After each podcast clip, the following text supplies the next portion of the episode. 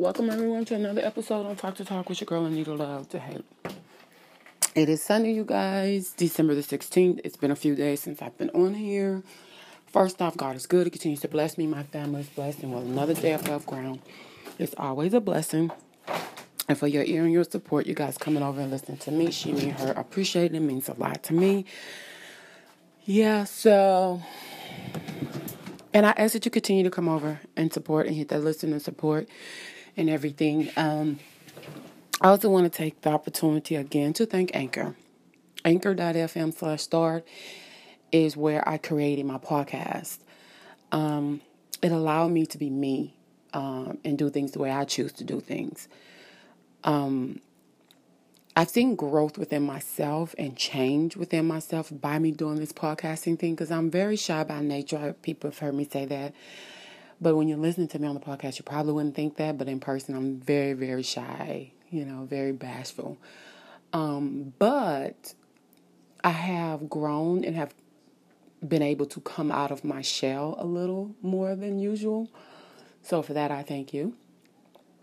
Um, but it's very easy and it's free, you guys. You can get on here, you can do sports, you can do movies, you can do whatever you want to on the podcast if you choose to create and put your voice out there. All you have to do is download anchor.fm. You can go to the Apple App Store, Google Play Store, or you can go over to the web at anchor.fm slash start and start creating your own podcast and share and share with me and maybe we can co-host and Maybe you can go over to the She Said, He Said, They Said podcast with me and Mr. E, and you can be a part of the host, I mean, the guest on there, or we could be the guest on your show, or whatever.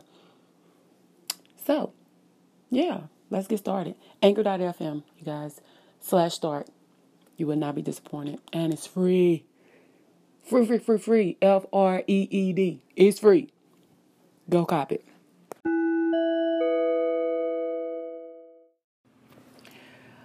Right, you guys. It is Sunday, and I am just blessed to be able to see another day. Um, I haven't been on here on a few days because I've been having a lot going on doctor's appointments, cousins, best friend's son's graduation from ULL, and criminal justice. Yes, honey. Marlon Trayvon Hawkins. Congratulations. Um, he's just an amazing kid. You know what I mean? Like he's one of those kids that he just touches people. And like he met have been a part of so many people's lives and now the graduation has come like they were crying. They were like upset that like you're graduating. You better stay in touch with me. It was just really warm and um, very touching to to see and experience it because it was almost like when my daughter when she was leaving from her friends and how emotional they was and things of that nature. It just made me like, you know, like I didn't have that, you know, like even with family, you know, when you're moving, you're not going to be able to be around your family every day. You're not going to be able to see them and you're like, oh my God, I'm not going to be around my family. I didn't, I didn't have that. It was more of, I have to change and distance myself and reevaluate me mentally and emotionally so that I'm able to continue to move physically because everything that was going on me mentally and emotionally it started affecting me physically. So I had to re change how I did things and it was more of I have to distance myself. Like if I go to church and I see your church great, but I can't keep coming. I can't keep trying forcing because at that point that's what I felt like I was doing like I was forcing myself to be a part of people's lives that didn't want to be a part of my lives and trying to force people to love me that didn't want to love me. And so I, it was hard and it was very emotional. And it was times where I was very, very depressed. I didn't even want to get out of bed, but I had to because people were dependent on me. So it's like, get your shit together because nobody's going to fix this for you. You're going to have to fix it for yourself. And you're better than that. You can't make people love you because that's not really love. Get it together. And that's what I had to do. And do it still bother me to this day? Yeah. You know, but I know that the decision that I made was the best decision for me and I don't regret it.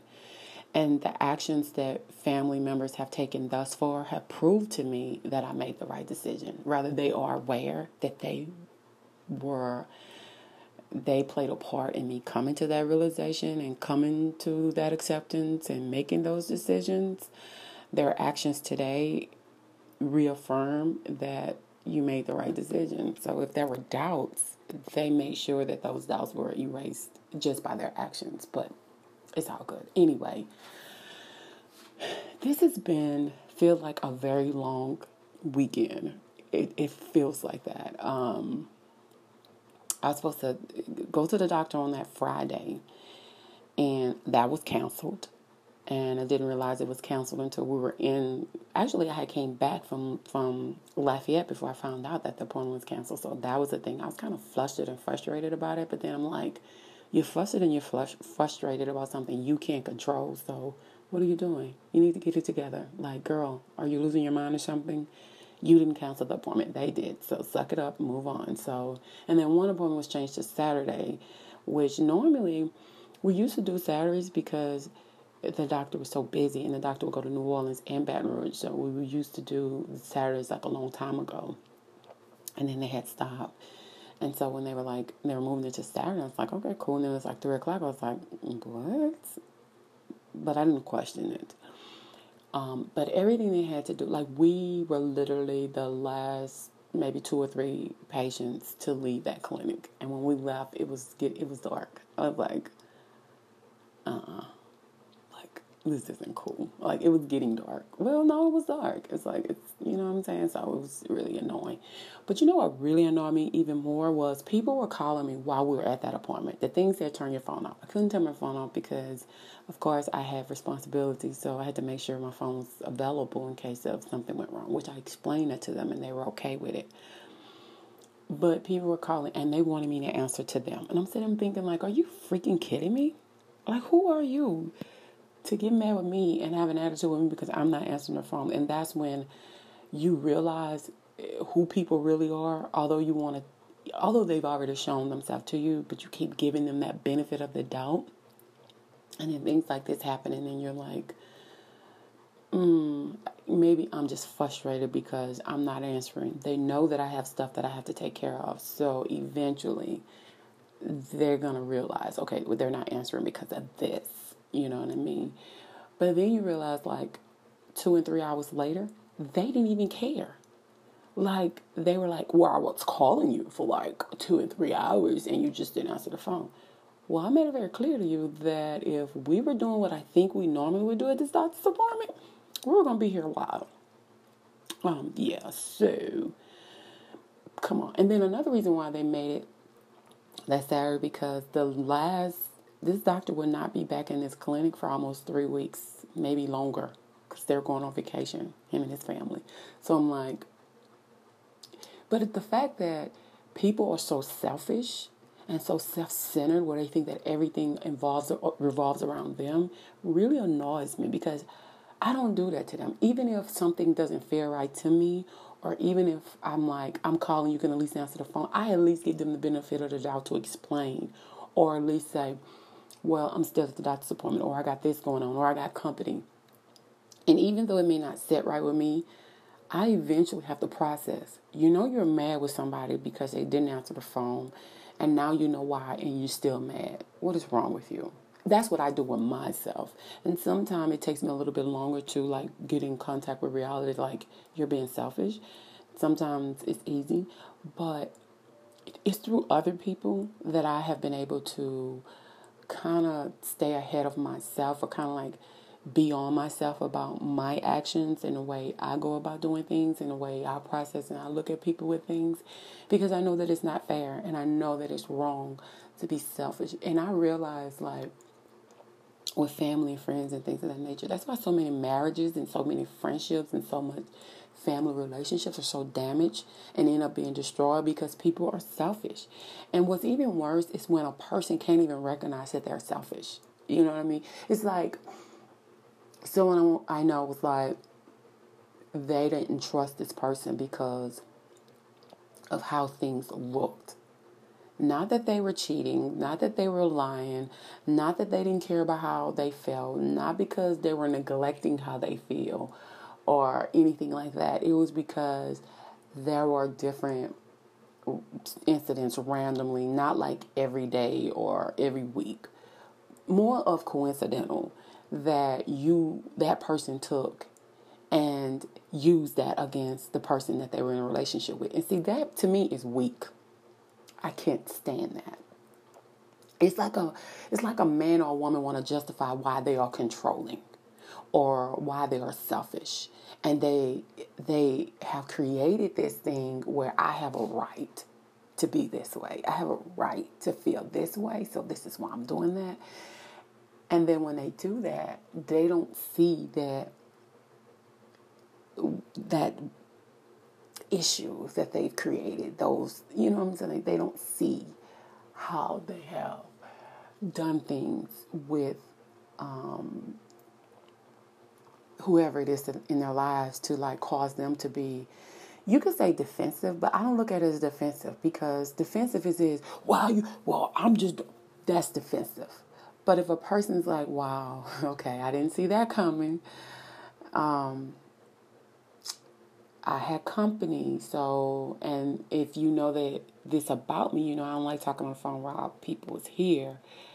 And then what they do is they'll call or something like that to let the person know I'm not ignoring you. I see that you called. We just have company here. And you still have a problem? You still mad? You still feel justified with your actions because you called at a time. Now, I don't know because I think the when they the first or the second they, they claim they called more than one time is what was told but they didn't get the the calls or anything like that. So they don't know if they called or if they didn't call. So they didn't say well they didn't. But supposedly the time in which they called they were still at the doctor. And she was like and she mentioned that and they were like you had to drive from the doctor and you had to drive and get home and you had to do this and you had to do that. And she was like what? Really? And although she was like, I probably should have if that was the way I was thinking. But she was like, I, I, I never looked at them like that. And it was like, even when they have came across to me in certain situations as controlling and selfish, I always try to justify why they came across that way. And so she was like, I didn't think of them that way because honestly, I didn't want to think of them that way because if I thought of them that way, I wouldn't want to have anything to do with them. That's going to pull me away from them. I'm not going to want to be friends with them. I'm not going to want them in my space. I'm not going to want to be in their space. I'm not going to want to know them because they have been in that situation where a person was controlling and a person felt like they had the right to dictate how and where and why they do things. And it got to the point where they didn't even know themselves. And, you know, she was like, and I've expressed it to this person numerous of times. So it's like, why would you want to put me in that situation and have me go through that again when I explained to you how emotionally damaged I was going through that process of trying to be mindful and respectful of someone else's feelings without constantly compromising who I am as a person. And basically, you're telling me, compromise who you are to feed my ego. And that doesn't work for me anymore. If I do that, I already know what's going to happen. I'm going to end up hating them, and they're going to end up hating me. And they're a good person, so I don't want to do that. So, you know, she's like, I, I tried to explain that to them yet again, but I'm just at the point where I just don't know what to do anymore. And they were asking me for my opinion. I can't give them an opinion because I know how it felt for me. And the way I went about doing things is totally different from what they really want to do. And so you asking for a person's opinion, but when you're asking for a person's opinion, you're really not some people are not prepared and ready for the answer that they're getting to even take an action. So it's really just them being frustrated and expressing their frustration because if you are really being honest with yourself and you've been down this road before, you already know what you need to do. But sometimes when you're in love with a person and you know a person's a really good person, but it may be situations or it may be circumstances that kind of complicate things. So you kind of be more sympathetic to that other person. But at some point, it gets to the point where if you're constantly sympathetic and understanding to somebody else's feelings and somebody else's um, thought process of things, and they're not understanding and sympathetic to you and respecting and understanding that I'm doing this for you. At what point are you going to figure that out and going to be like, oh, wow, I love this person too much to keep pushing this on them? I don't want them to change who they are because if this is who they are when I met them and I love them being this person, why is it fair for me to want them to change into what I think they should be or what I think they should do because that works for me? rather than having a conversation of y'all coming to a, a, understanding or solution as to well i don't want you to do this because this does this but if you can't reach me and you know you can't talk to me or if i can't reach you and i can't talk to you allow each other the opportunity to say well this is why this.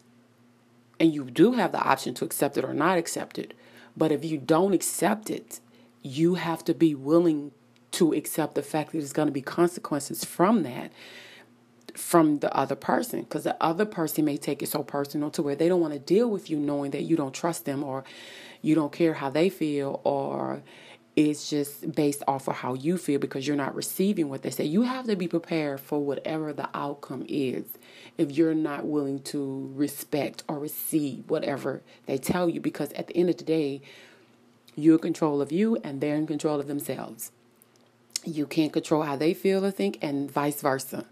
But when you're in a partnership or you're in a relationship or even in family dynamics of relationships, you have to be mindful that it's a give and take situation. So if they're giving you input, but you're not willing to take that input in a positive manner, it could, in your words, turn that person into a defensive mode to where this person's like, well, you know what?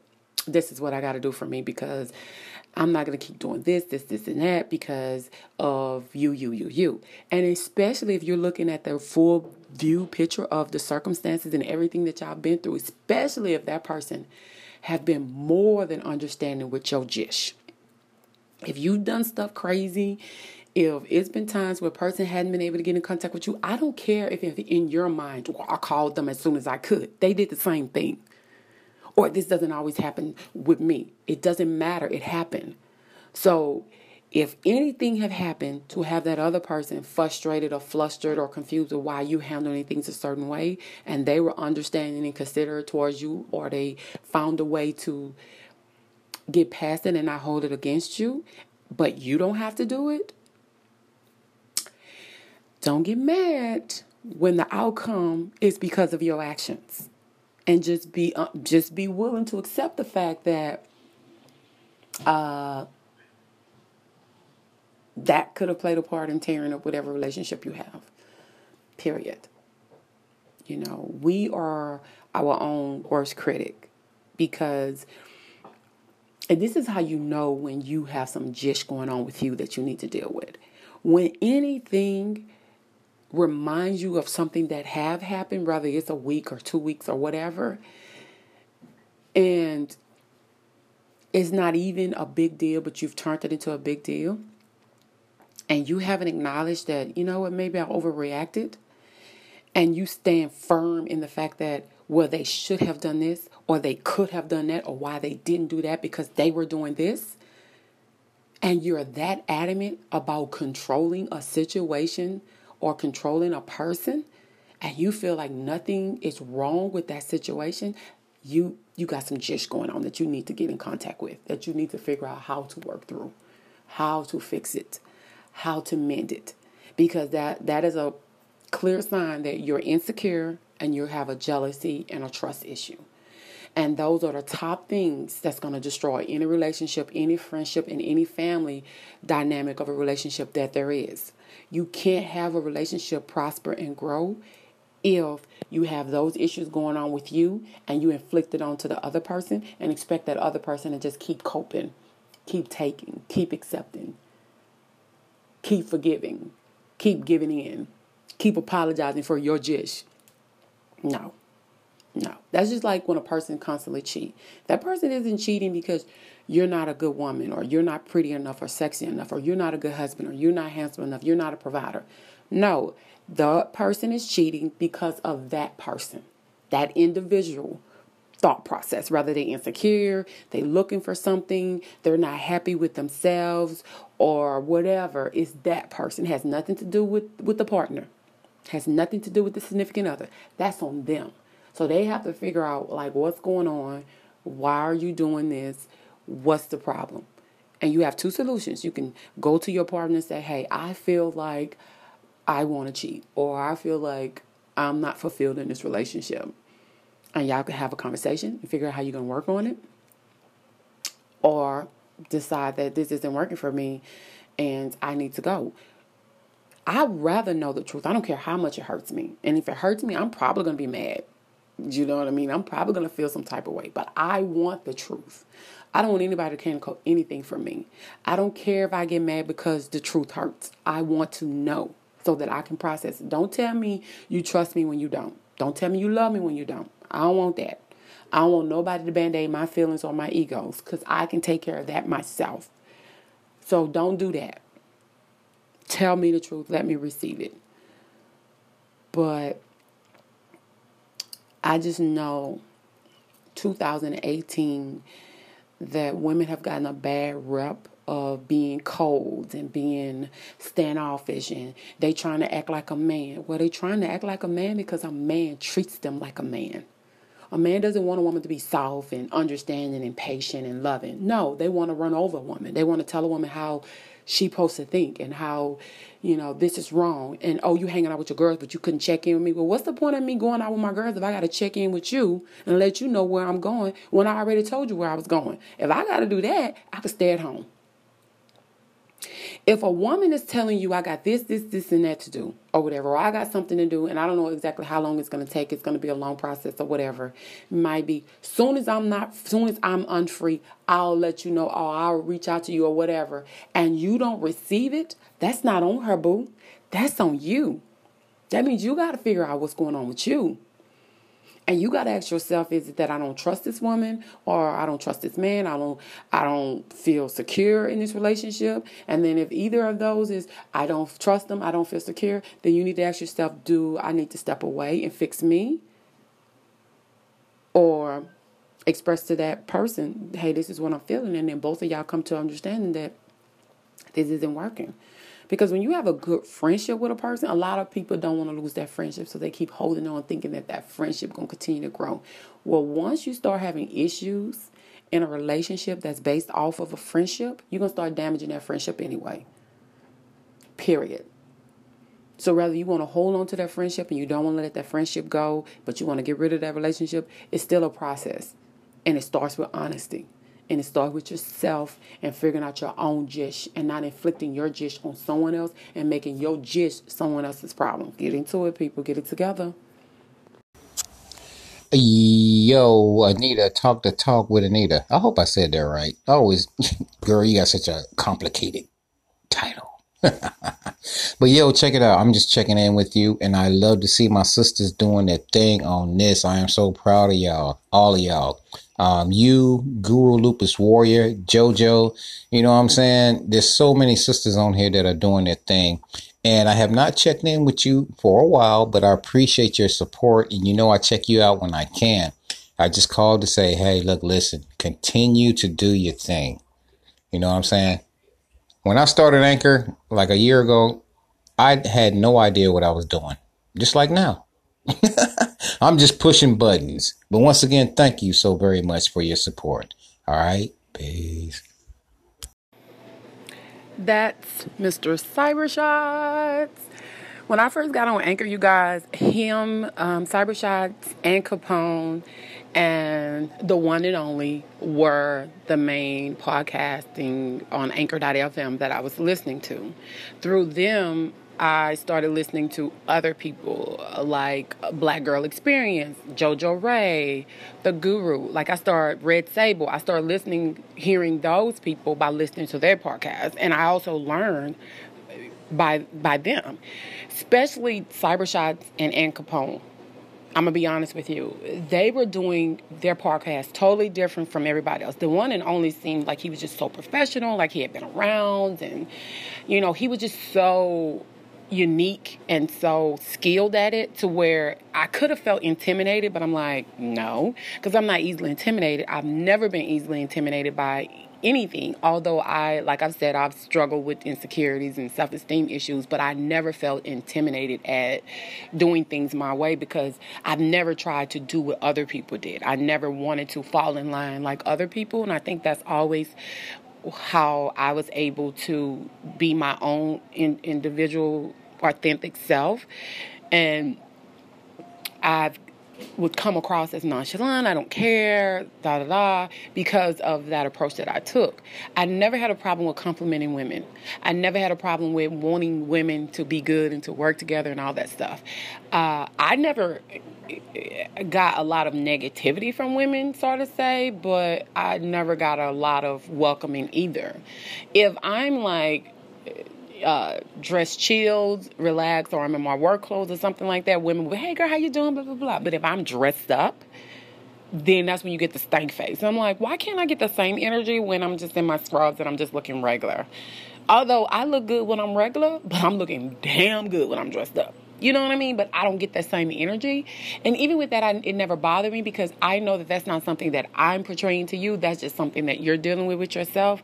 And although I felt that way about me, I never felt like you're better than me. You know what I mean? Or you got what I want. I've looked at women's lives in certain situations and I've listened to the things that they've said and how they roll, how they move, how easy or not easy things was.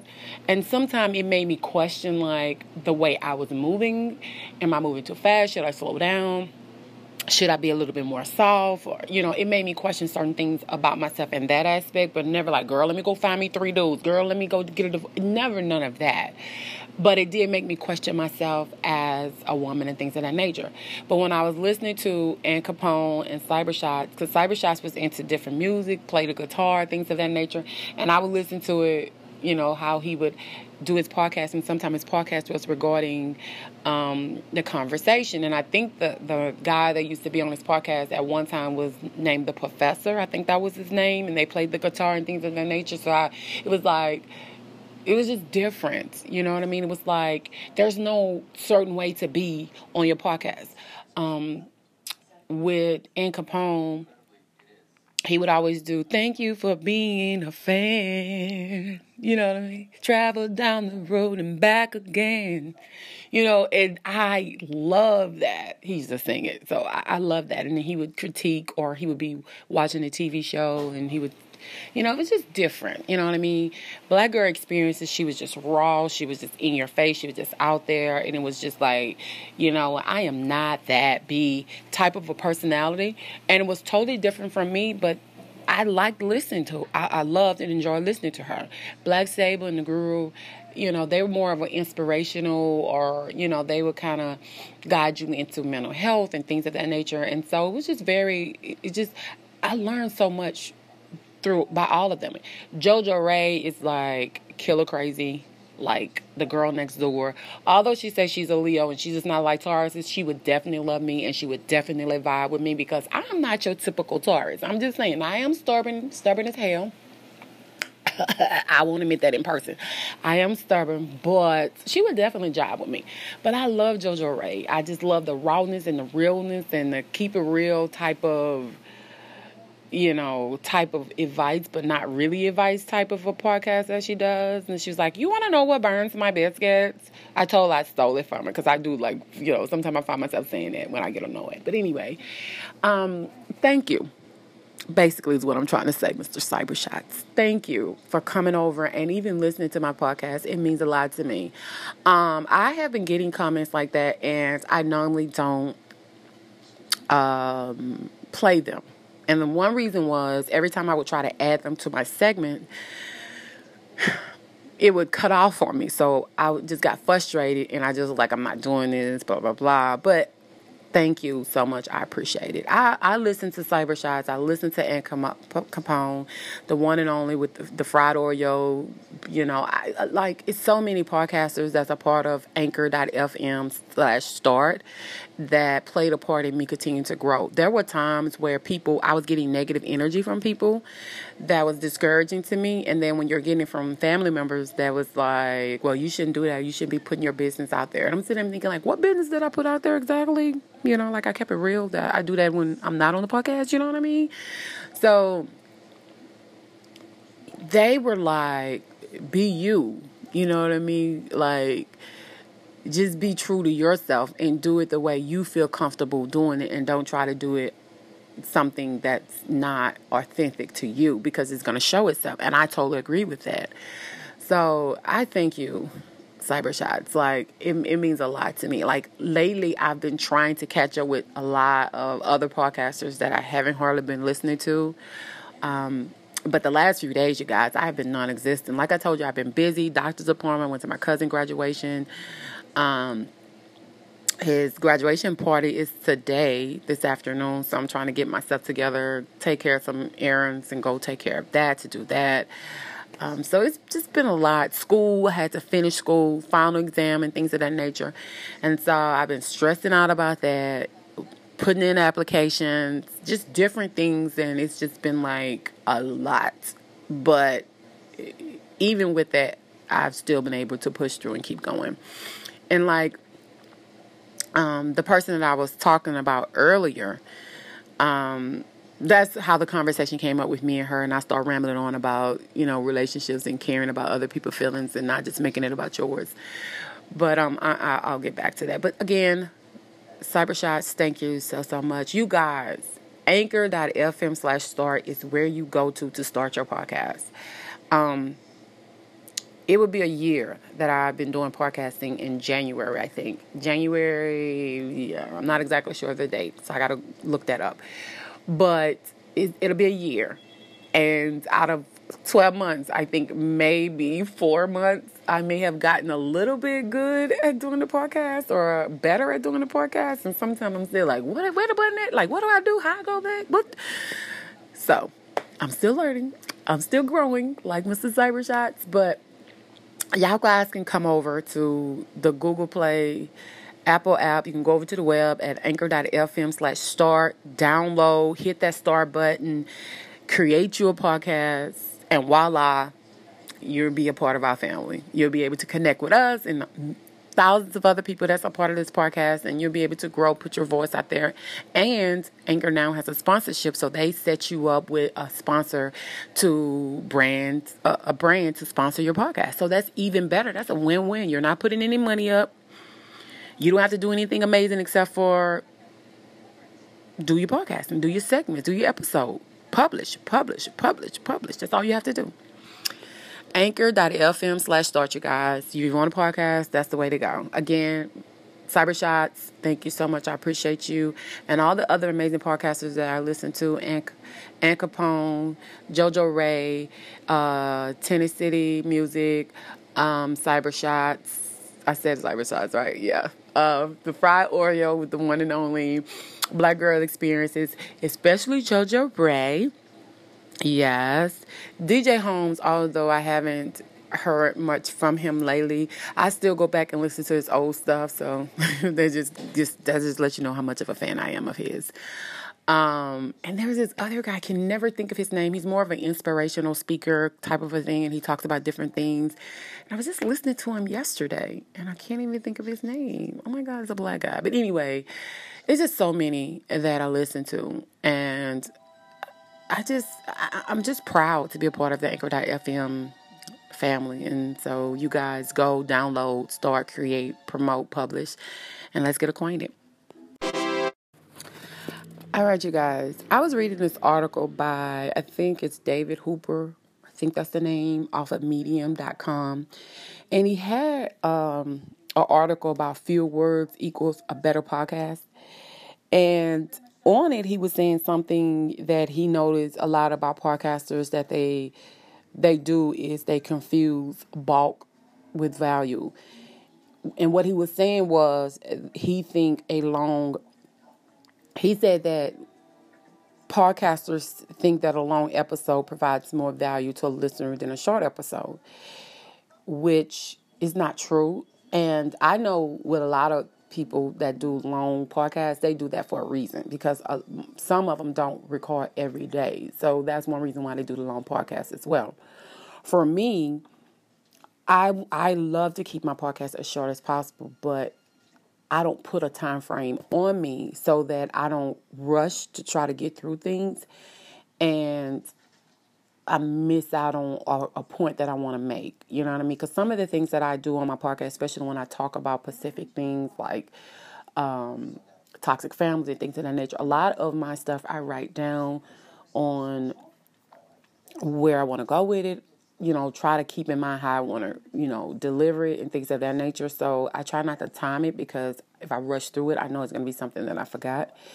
Um, but he was saying that the value happens when you get to the just straight to the point of what you're talking about, and you are able to provide listeners with the solutions to their problem, answers to their questions, or you you've gotten the entertainment podcasting a remedy for your boredom. See, this is the catch to his opinion of that. He's a comedian, so you know he does he does stand up. He's a stand up comedian.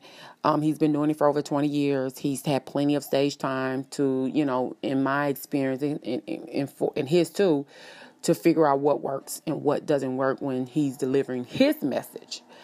Um, and but he wanted to advise upcoming comics that's working on stand-up routines to write their stuff tight. And when you're working with a comic he literally go through every single word of a joke and he takes out all those unnecessary words so that the comic is able to get to the punchline and the laugh faster. Now the result is that the comic is now able to deliver the same joke quicker than before and you might ask why he feels that this is important because he said that stand-up sets are timed with new comics getting as little as three minutes on stage, which I knew that there were time, but I thought at least five minutes. But anyway, as little as three minutes on stage, fewer words per jokes mean a comic can deliver more jokes and it can get more laughs in the allotted time. So he was like saying, like, don't be that guy. Whether you're a girl or a guy, he's just saying, don't be that person. Um, he was just saying, like, when you write tight it you, you know is used to create your podcast episodes. And that's what he was saying about the po- podcasting people. It's like when you do your episode um people he tried to do his episodes like with five episodes. He said he only made it through two and that was because they were shorter those podcasters are mostly too long for him he said two hour 45 minutes for one which is a long podcast if we're going to be technically honest. He said it would be okay if the content was engaging, but it wasn't. And it, it feels lazy on his part. So he doesn't want to put the effort into making the content more succinct or in, in less repetitive. Hearing, and he named the name, uh, talk about whatever, he gets old fast. His ideas are great, but he has trouble articulating his points in an entertaining fashion. And he was saying like this shows has no direction. It was like listening to two guys hang out in a frat house, and it's way too long for somebody who have made a career out of hacking things. You know, you, you think he he'd be better getting to the point. His interviews were are okay, but just listening to him down and on is awful.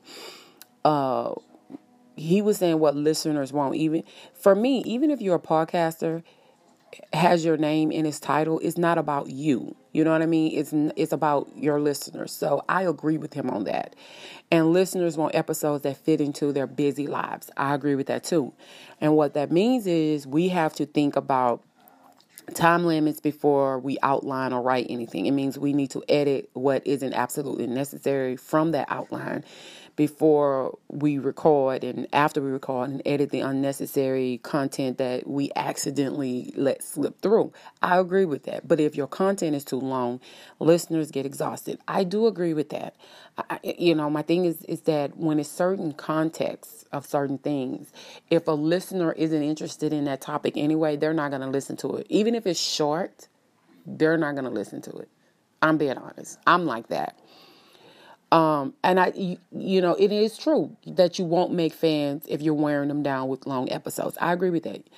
You know, we you, we can make fans by being deliberate and in the content that we create, and we get to getting to the point. The thing is, as an adult, when you're talking about serious um, issues, you know, like real deep topics, why would we want to get straight to that point? You know what I mean? You know, if it's things in which we, a person may think that what we're talking about they can relate. They know for sure, and we can give like some type of example, or we can try to explain a little bit more of where we this was created and how we came up with that solution, or did we come up with the solution by ourselves, or we somebody that just go off of me and I, me and I, or do, or are we someone that goes out and research and talk to other people and gets other people insight as well, to where we don't feel like we're smarter than everybody else? Because that's the type of person I am. I like to ask other people's opinion. I like to read. You know what I mean? Before I just make a suggestion on what's what. Because sometimes my view on things is not as cut as dry as everybody else's. So that's the thing that comes with that. And then there were they were also talking about this how middle American cities are creating their own podcast movement or, or whatever. Um, and uh, everybody's doing podcasting, you know, because when you're listening to podcasts, it's just always like a hobby of a lot of people, including mine. Like I love to listen to podcasting, but it's certain podcasting, not every podcast that I like like to listen to. Um, I just, you know, if you get a if you create a podcast with the intent of just making lots of money with no big brand that's going to pay you top dollars or pay you money up front you're in trouble. So don't get into the podcasting world thinking that that's what's going to happen. But the point of what I'm making is is when when people were when he was talking about this, I was like I'm so tired of other podcasters, whether it's a comedian, whether they're talking about sex, whether they're talking about uh, blogs, or whether they are, you know, critiquing a movie or whatever.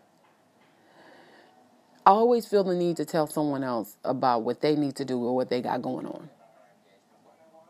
You know, it's different when you say suggesting that you shorten your podcast or your episodes shouldn't be that long all the time or things of that nature. Um, when you're building an audience from scratch, in a country where most people have never heard of podcasting and things of that nature, um, there's different paths that you know to those audience growth, creative freedom, and these people have like a hundred and seventy dollar CPM. Right now, the strategy is not without social risks, but it works, and it's also a way to bring new ears to podcasting, and that's what's important. Um, podcasting is at a crossroads today because you know, the content is, you know, everybody produce and the number of listener is leveling out. You know, many podcasters have responded to by turning inwards and focusing their marketing on people who already listen to podcasts. And that sounds business logic. I you know, I suppose, but it's it's a zero sum ish type of a game. You know, the end result is an advertising arms race targeting a fixed pool of listeners. And it's where a show reaches is determined by its marketing budget, right? There will be the end of independent podcasting if you take that route. But the good news is that you're attracting new listeners to podcasting is actually far more profitable than competing with everyone else for the attention of existing listeners. But before they went on explaining all of that, um, they went on talking about the podcasting nation, how Japan is not a podcasting nation, and that most of the podcastings are recycled radio produced by major media companies, which is true. The good independent shows um, existence, but you need to look for them. And as far as they know, they are the first people to earn most of their income from podcasting and to make enough to live well in the Japan area. So they were glad they didn't know how much work it was going to be before they actually started, or else they wouldn't have started it, you know. Um, but they did this little write up about how not to grow a podcast, you know, because they were saying like their audience rose steadily each month. And after about six months, they had 400 listeners. And at that point, they decided to invest in improving their show. But most of their common sense approaches they tried each had no efforts on um, or actual backfire. You know, they rented a studio for to improve their production quality, but it made their guests very uncomfortable. And most simply, they could not relax in the unfamiliar environment and spent the whole interview looking at their mic rather than at at the, at the person. Um, they they tried it with three different guests, and it didn't get a single single usable conversation. They gave up on that studio, started going to their office and using a pair of small label mics. Um, I'm sorry, lapel um, mics. The sound quality was lower, but after a few seconds, the guests forgot they were wearing them and they could talk like two human beings. Showing up with beer also helped their guests relax and made the recording less an interview and more of a conversation. See, sacrificing the the bit of a production quality for more personal, more honest conversation was one of the best decisions that they made that I think anybody should make when you're trying to do podcasting. Now the marketing show proved more counterintuitive as well. None of the uh, foolproof technique everyone uses worked for everybody. You know what I mean? It didn't work for them that was doing this podcasting in Japan. They had good result using social media advertising for some of their startups, but it was worthless for podcasting.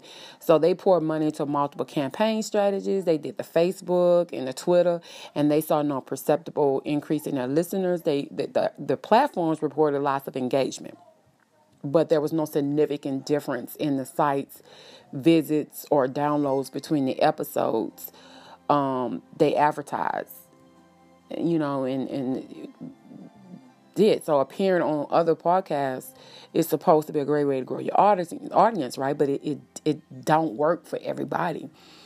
It didn't work for me because I was on other people's podcasts that people don't know that I was on.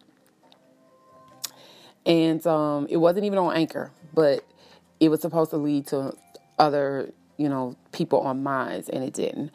Um, I enjoy the conversations, and I, you know, had with with the podcast host, and um, my appearance never resulted in any noticeable bumps in the listeners. Although there were plenty that was commenting and critiquing that, oh, she's pretty, oh, she has a nice dimple, blah blah blah. Could, You should have got her to stand up and blah blah blah. But none of that made them like, let me go over and assign, you know, none of that. So anyway, the techniques do not work for many podcasters and, and, but it may work for you but it doesn't work for everybody. But they clearly were not working for me and it didn't work for the, this guy that was talking about the podcast that they were creating in japan. And then they finally realized why. Um, they said disrupting japan was addressing a very small niche innovation in Japan, and there were simply not enough existing podcast listeners that were interested in listening to podcasts. And they would have to build an audience from scratch and bring new listeners to the platform. Um, they also talked about what really worked, at least for them. And they said that the way they grew their audience with, was the via interactions online. That meant finding the handful of Facebook and link groups interested in, in Japanese startups and then joining the discussion. And most groups welcome um, their contribution. And however, their offline efforts made the biggest impact too because they sought out any events or, or seminar where they could speak about uh, Japanese startups and innovation. And every time they spoke, they saw small uptick in listeners and small subscriptions. Now, the email list turned out to be more important than they expected for two reasons. First, they casually survey indicate that about 25% of their fans were not subscribing to the podcast, but going to the site and listening from the browser or simply just reading the transcript. Second, people were more comfortable engaging over mail. And even today, if we're going to be honest, when episodes is released, one or two people may comment at the site, but all but around 20 will reply to the email announcements. Um, Disrupting Japan fans were and still are extremely engaged. Guests received significant positive feedback about their appearance, and their fans occasionally mentioned that Disrupting Japan was the first podcast they had ever listened to. Um, and it started uh, from September of 2015 was the show's first anniversary, and 120 people paid a $20 cover to watch the live podcast and to meet each other. Um, in May of 2016, the startup was building, blew up. At that point, Disrupting Japan had about 3,500 listeners. Three friends urged them to try podcasting for a living, had no better option, so they gave it a try. And now they have a media company. So that's how it, you know, things were created. The point I'm making is everybody can sit back and tell someone what's best for them, what works for them. You should do this and not do that. People are doing podcasting, but they're not really podcasting. Uh, I don't really care about this part of podcasting, but I care about that part of podcasting. That's for you. You know, I'm not gonna get on here and tell someone, well, you shouldn't podcast like that. You should, especially when I don't know what the shit I'm doing. You know what I mean? And just because I like what I do and I'm enjoy what I'm doing and I have a good bit of listeners that listen and support and send me emails and things of that nature. That doesn't mean that they agree with everything that I say because I get comments all the time that tells me, I can't believe that you think that way. I can't believe that you said that. So I'm just saying, like, I really wish that podcasters or people, uh, you know, that's making lots of money off of podcasting would stop trying to make um what's the right word make them what they do or how they do it so much better than everybody else like the way they do their podcast is guaranteed for you because it worked like this for me stop it stop it stop it stop it stop it let me do me me me, me, me, me, me, me, me, me, me, my way, and you do you, you, you, you, you, you, you, you, your way. Give suggestions, put it out there, offer it, and remember to say, This worked for me. This is how it worked for me. This is the mistakes that I made, so I didn't do that. I stopped doing that and I did it this way. I respect that more. I take that better because um, I don't look at it as you being cocky or arrogant. And if I like your podcast and you keep coming that way with, you need to do this and stop doing that, and that, that's gonna stop me. I'm I'm gonna unsubscribe to your shit, and I'm not listening to you anymore. And again, these are my opinions on what I think we as individuals need to stop inflicting our opinions, our views, our feelings, our hurt, our jish onto someone else. You know, give a suggestion or opinion and allow someone to take it, receive it or not, and go from there. Period. That's easy. All right, I'm getting ready to get off. But before I get off, I wanted to give my condolences to the legendary song stylist, Miss Nancy Wilson, who died at 81 years old. She was the award winning singer who lent her vocal instrument out to the world for over five decades. She died at the age of 81 again. Um, Wilson's publicist confirmed that the iconic singer died at home in Pioneertown, California, on Thursday following a long illness.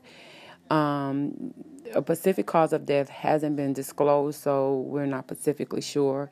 She was born on February 20th, 1937, in Chillicothe, Ohio, and began her singing journey in church after winning a talent contest in high school. Wilson toured Ohio and later moved to New York at the recommendation of Julian Edward Cannonball um, Adderley. She would later record several prominent albums with her acclaimed jazz alto saxophonist, with notable songs such as Guess Who I Saw Today, Face It Girl Is Over, You Don't Know How Glad I Am, The Things We Did Last Summer, and He's My Guy. Wilson firmly inched her place in music history as an undeniable talent. She won three Grammys and charted on the Billboard Top 20. In fact, you guys, the songstress was once known as one of the best sellers at Capitol Records next to the Beatles. Didn't know that, huh? In 2004, she was awarded a Jazz Masters Fellowship for Lifetime Achievement by the National Endowment for the Arts In a biographical guide to the great jazz and pop singers, jazz historian and critic Will Friedwald described Wilson as one of the most important vocalists to come along after these three genres pop, jazz, and blues were codified and moved freely among them. Though primarily, though primarily known as a jazz singer, Wilson actually resisted the label, preferring the term song stylist um, that's her essence. She told the publication at the time to weave words to be dramatic. A woman of many talents, Wilson also embarked on television, film, and radio career, appearing in Hawaii Five-O, Mirror Man and hosting the NPR's Jazz Profile series for several years, you guys. She's also become became one of the first black sportswomen in national commercials ads representing brands such as Thunderbird wine and Campbell soup.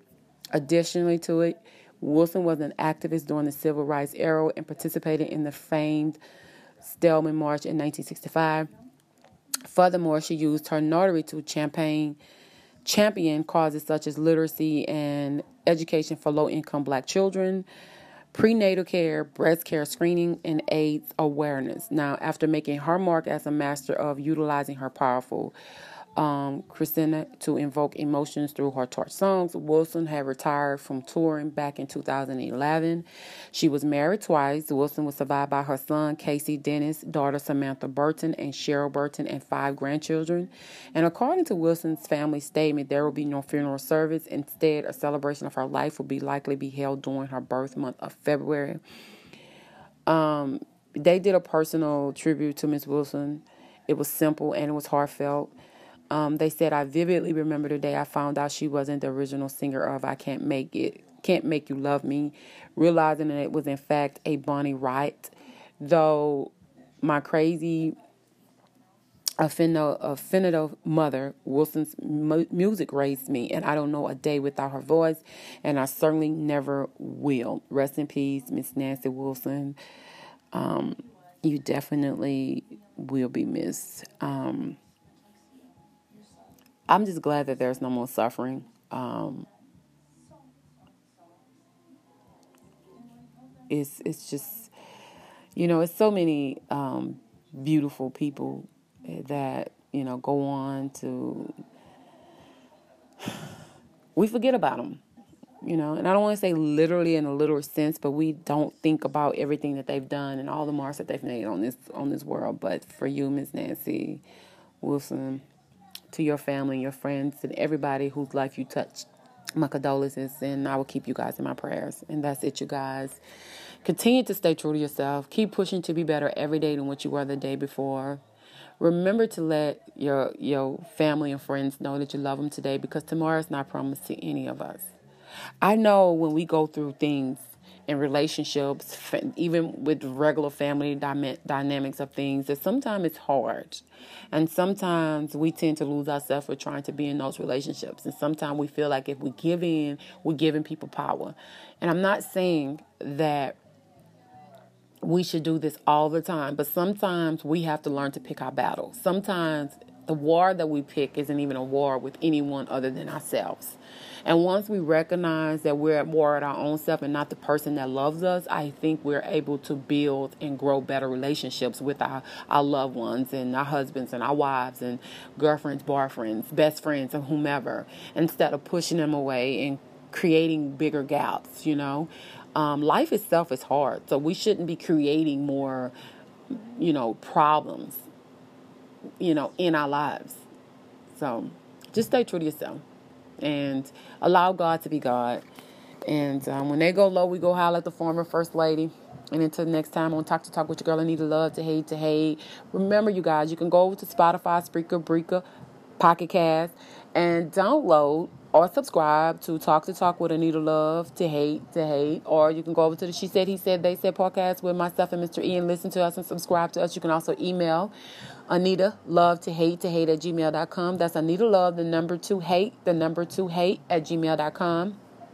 Any questions, any comments, anything you want to hear on my podcast, you can email it in. Also, come over, hit that listener support button. And until next time, you guys, thank you. I appreciate you. Peace. All right, you guys. The easiest way to make a podcast ever create, host unlimited episodes for free. You can distribute it everywhere and from anywhere with just one click from your phone. Easily make money from your listeners or from brands. And you can call, go over and do it. You want to know how? Anchor.fm slash start. You can download it on the Apple Store or you can get it on the Google Play Store or you can go over to the web and download it from anchor.fm slash start. Apple of the day, Apple's Apple Store. It has these, it's a great app, you guys.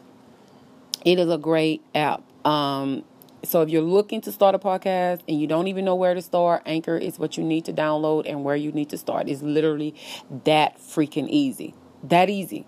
Um, so go over Apple app, Google App Play, or you can go over to the web and download it at anchor.fm slash start. There's unlimited free hosting. We, they don't believe in charging one click distribution. You can do it from your phone. Monetizing your podcast. You get paid for your plays by love by beloved brands that will match you with your show, and Anchor does that. You can podcast with your friends. It's straightforward and analytic. You can see at a glance how your podcasting episodes are doing over time. So you can understand and grow your audience as you choose. You can record from anywhere. Anchor has a mobile app, iPad app, and desktop platform, make it easy to capture audio anywhere, anytime. So if you're ready to make your podcast, it's 100% free. Get started. Go to Apple, I mean Anchor.fm slash start and get started.